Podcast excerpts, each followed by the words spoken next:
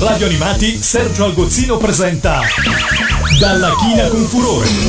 Un mondo di fumetti, comics e manga.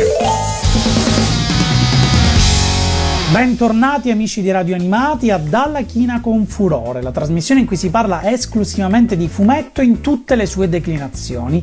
Io sono Sergio Algozzino e sono proprio un autore di fumetti, inoltre potete venire a trovarmi sul canale YouTube Memorie a 8 bit, intento a parlarvi di sigle e di cartoni animati. Oggi voglio parlarvi di tre autori fondamentali della storia del fumetto, tre autori seminali la cui influenza persiste ancora oggi nel modo di fare fumetto in tutto il mondo. E questo lo specifico bene perché anche se parlerò di autori in realtà americani, comunque i loro insegnamenti sono stati utili nel modo di fare qualsiasi tipo di fumetto.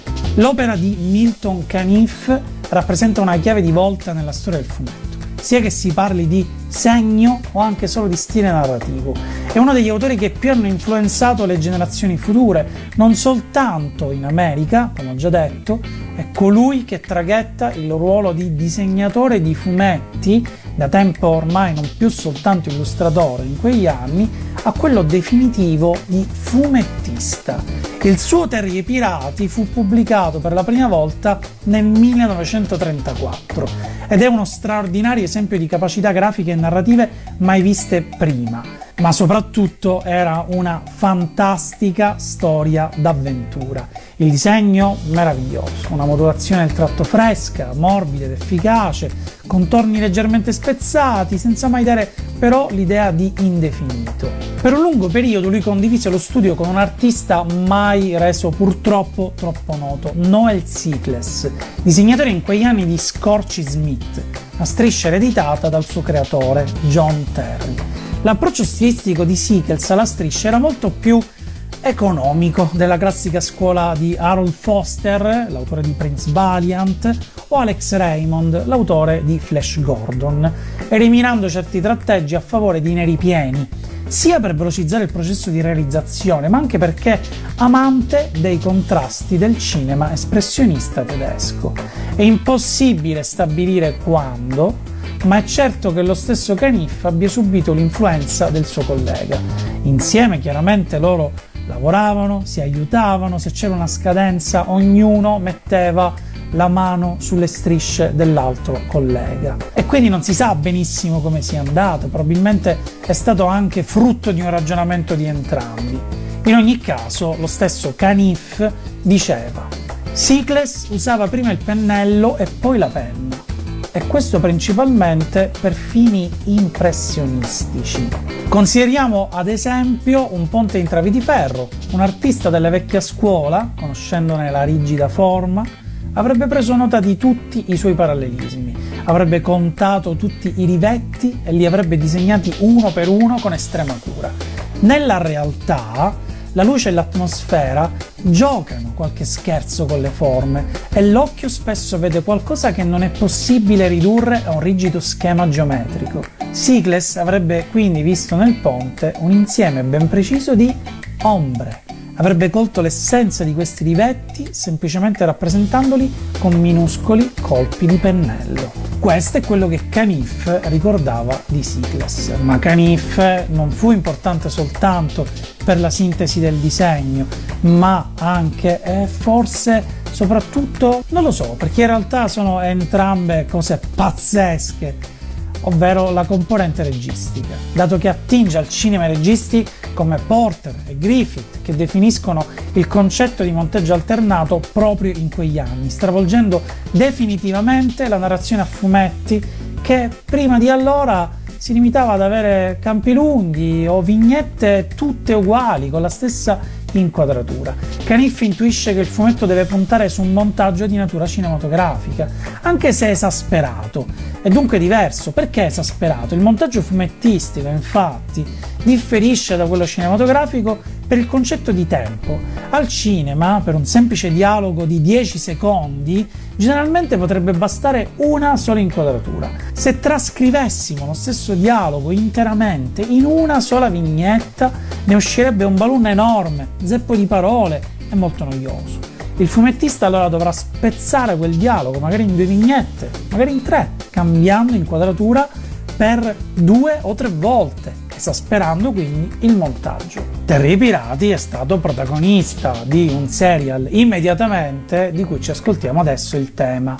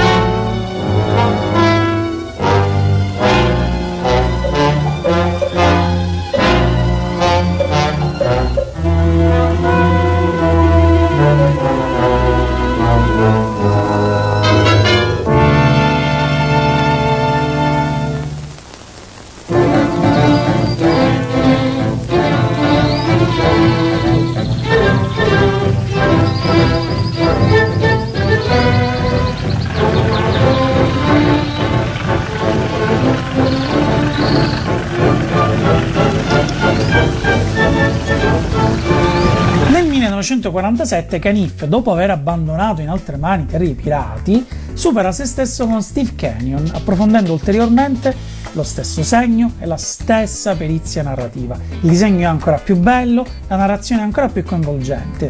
In questo caso Steve Canyon vive sempre avventure, ma è un pilota e sarà ancora più straordinaria la dinamicità che verrà portata ai fumetti. Pensate che Caniff era così tanto famoso che per fare pubblicare questa nuova striscia sui giornali non ci fu neanche bisogno di inviare delle strip dimostrative perché era già famoso, inviarono soltanto il logo e i vari giornali dissero sì, certo. Anche Steve Canyon ha avuto degli adattamenti e questo è il tema del suo serial.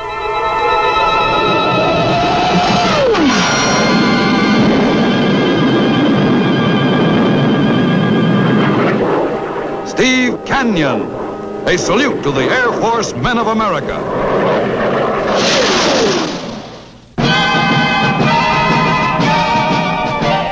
You are about to see an actual mission flown by the United States Air Force. All information, material, and incidents contained herein are now declassified.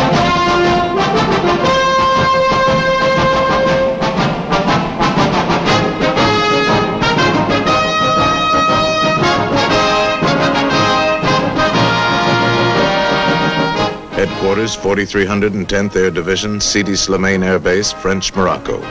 Flight order number 212, paragraph 1. Lieutenant Colonel Stevenson B. Canyon, serial number A0041044, will proceed as aircraft commander B-52, number 57238, on round-the-world flight departing Sidi Slimane Air Base 10 December for the purpose of testing refueling procedures and worldwide communication systems by order of the commander.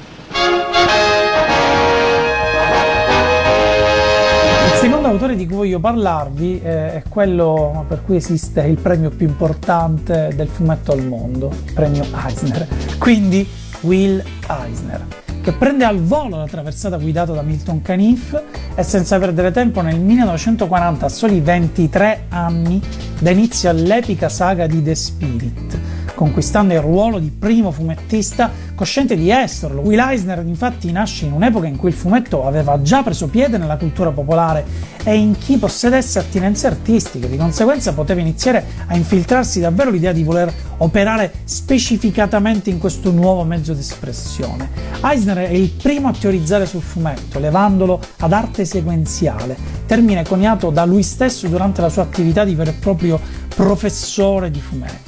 The Spirit è un personaggio mutevole, lui si stufa immediatamente di quella che era una serie e comincia a stravolgere la sua struttura narrativa. A volte il protagonista di quegli episodi non è neanche Spirit, ma è un comprimario. A volte è una storia più romantica, a volte è più d'avventura, a volte è malinconica, dedicata a un personaggio X che si è visto un attimo per strada, perché la vera voglia di Will Eisner quindi non era in realtà fare storie su Spirit, ma raccontare storie. Ed è lì che ci porta all'altro grande stravolgimento che lui adopererà nel fumetto americano di fine anni 70, quando si inventerà a tutti gli effetti un termine che tutti noi ormai utilizziamo quotidianamente o quasi, almeno noi appassionati, che è graphic novel e lui inventa questo termine semplicemente perché aveva realizzato una nuova storia che non aveva dei personaggi seriali. Lui non voleva più fare delle serie, quindi scrisse questa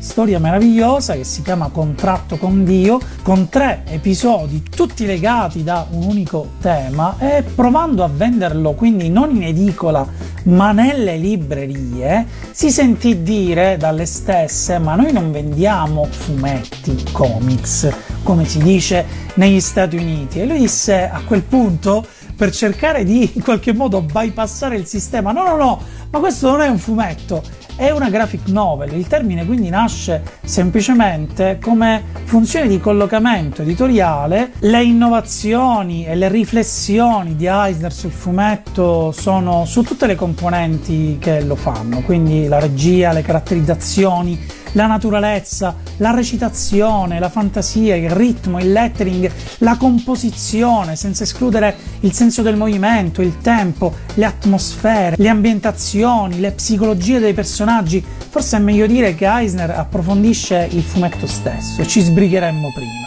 The Spirit è anche arrivato al cinema con un film non proprio bellissimo, diretto dallo stesso Frank Miller, grandissimo autore di fumetti di Sin City, tanto per dirne uno, di cui però c'è un bel tema che è questo.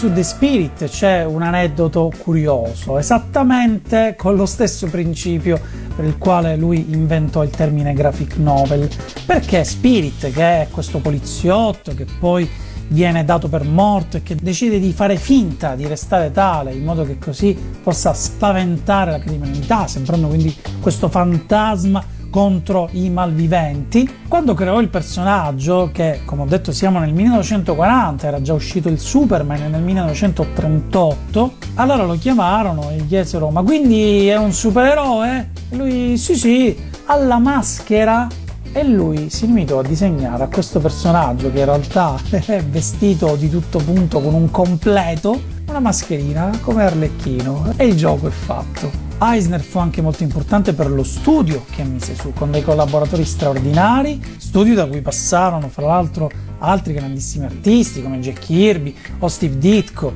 Prima del film di Miller ci fu un altro lungometraggio dedicato a The Spirit nel 1987, di cui questo è il tema.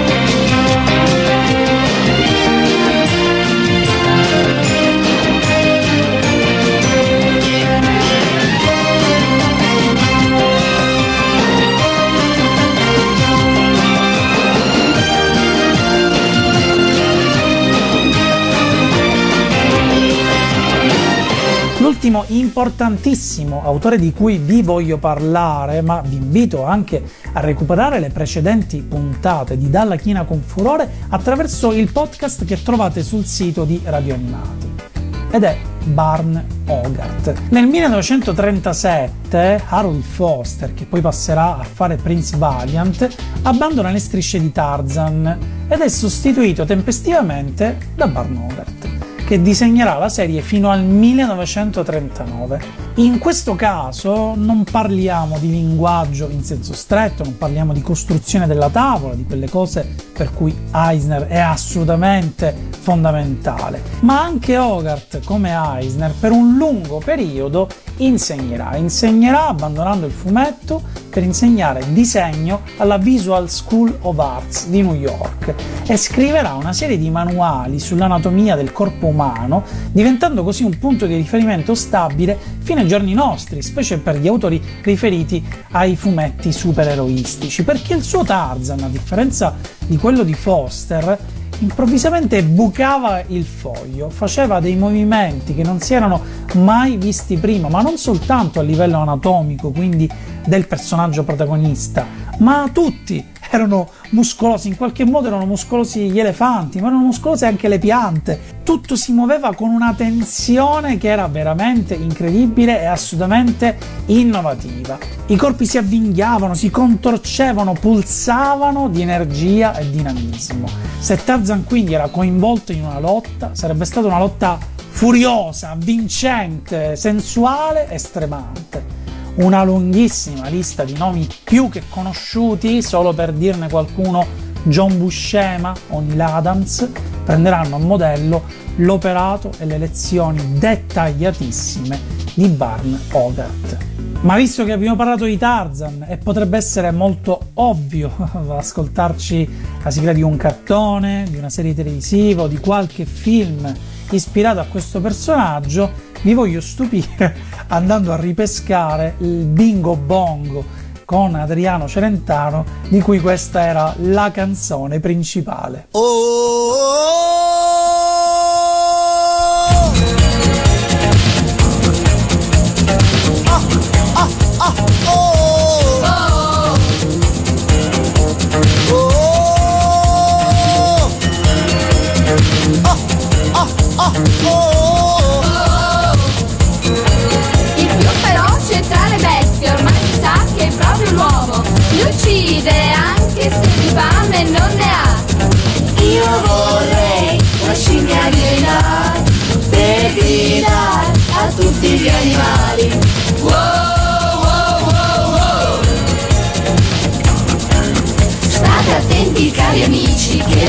bestie siamo noi, ma il vero mostro è tra gli umani e vuol distruggere ogni cosa. Nella giungla un grido si alzerà e la danza dei fiori inizierà. Wow,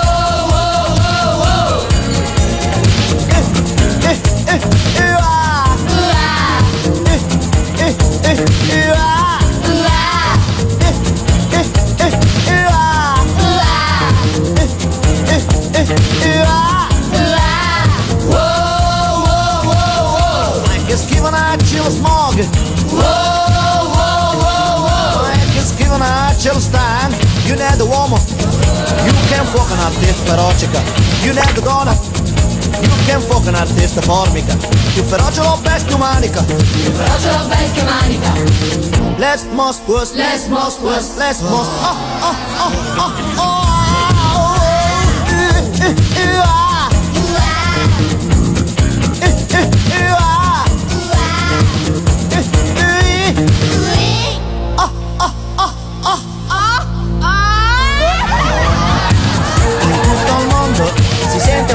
Profumo che ogni fiore prigiona come un addio, lasciando all'uomo il ricordo dei bei colori che ormai più non vede, non vede.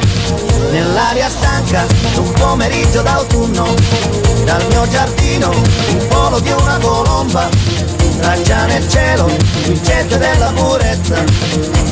Che muore, che muore, che muore. Oh,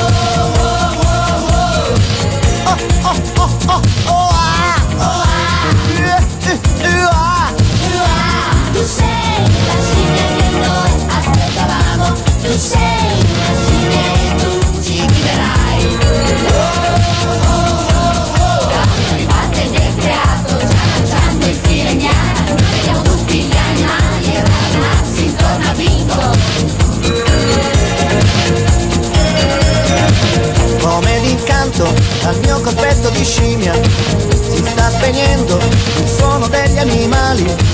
È un gran silenzio pervade tutta la terra come il brontolio di un tuono lontano e quel profumo della danza dei fiori che ormai si è chiusa in questo grande silenzio è già svanito in questa arca perduta dell'uomo, dell'uomo moderno. Oh,